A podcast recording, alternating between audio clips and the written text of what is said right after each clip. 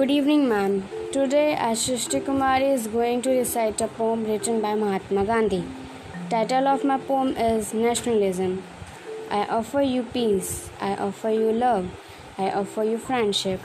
I see your beauty. I hear your need. I feel your feelings. My wisdom flows from the highest source.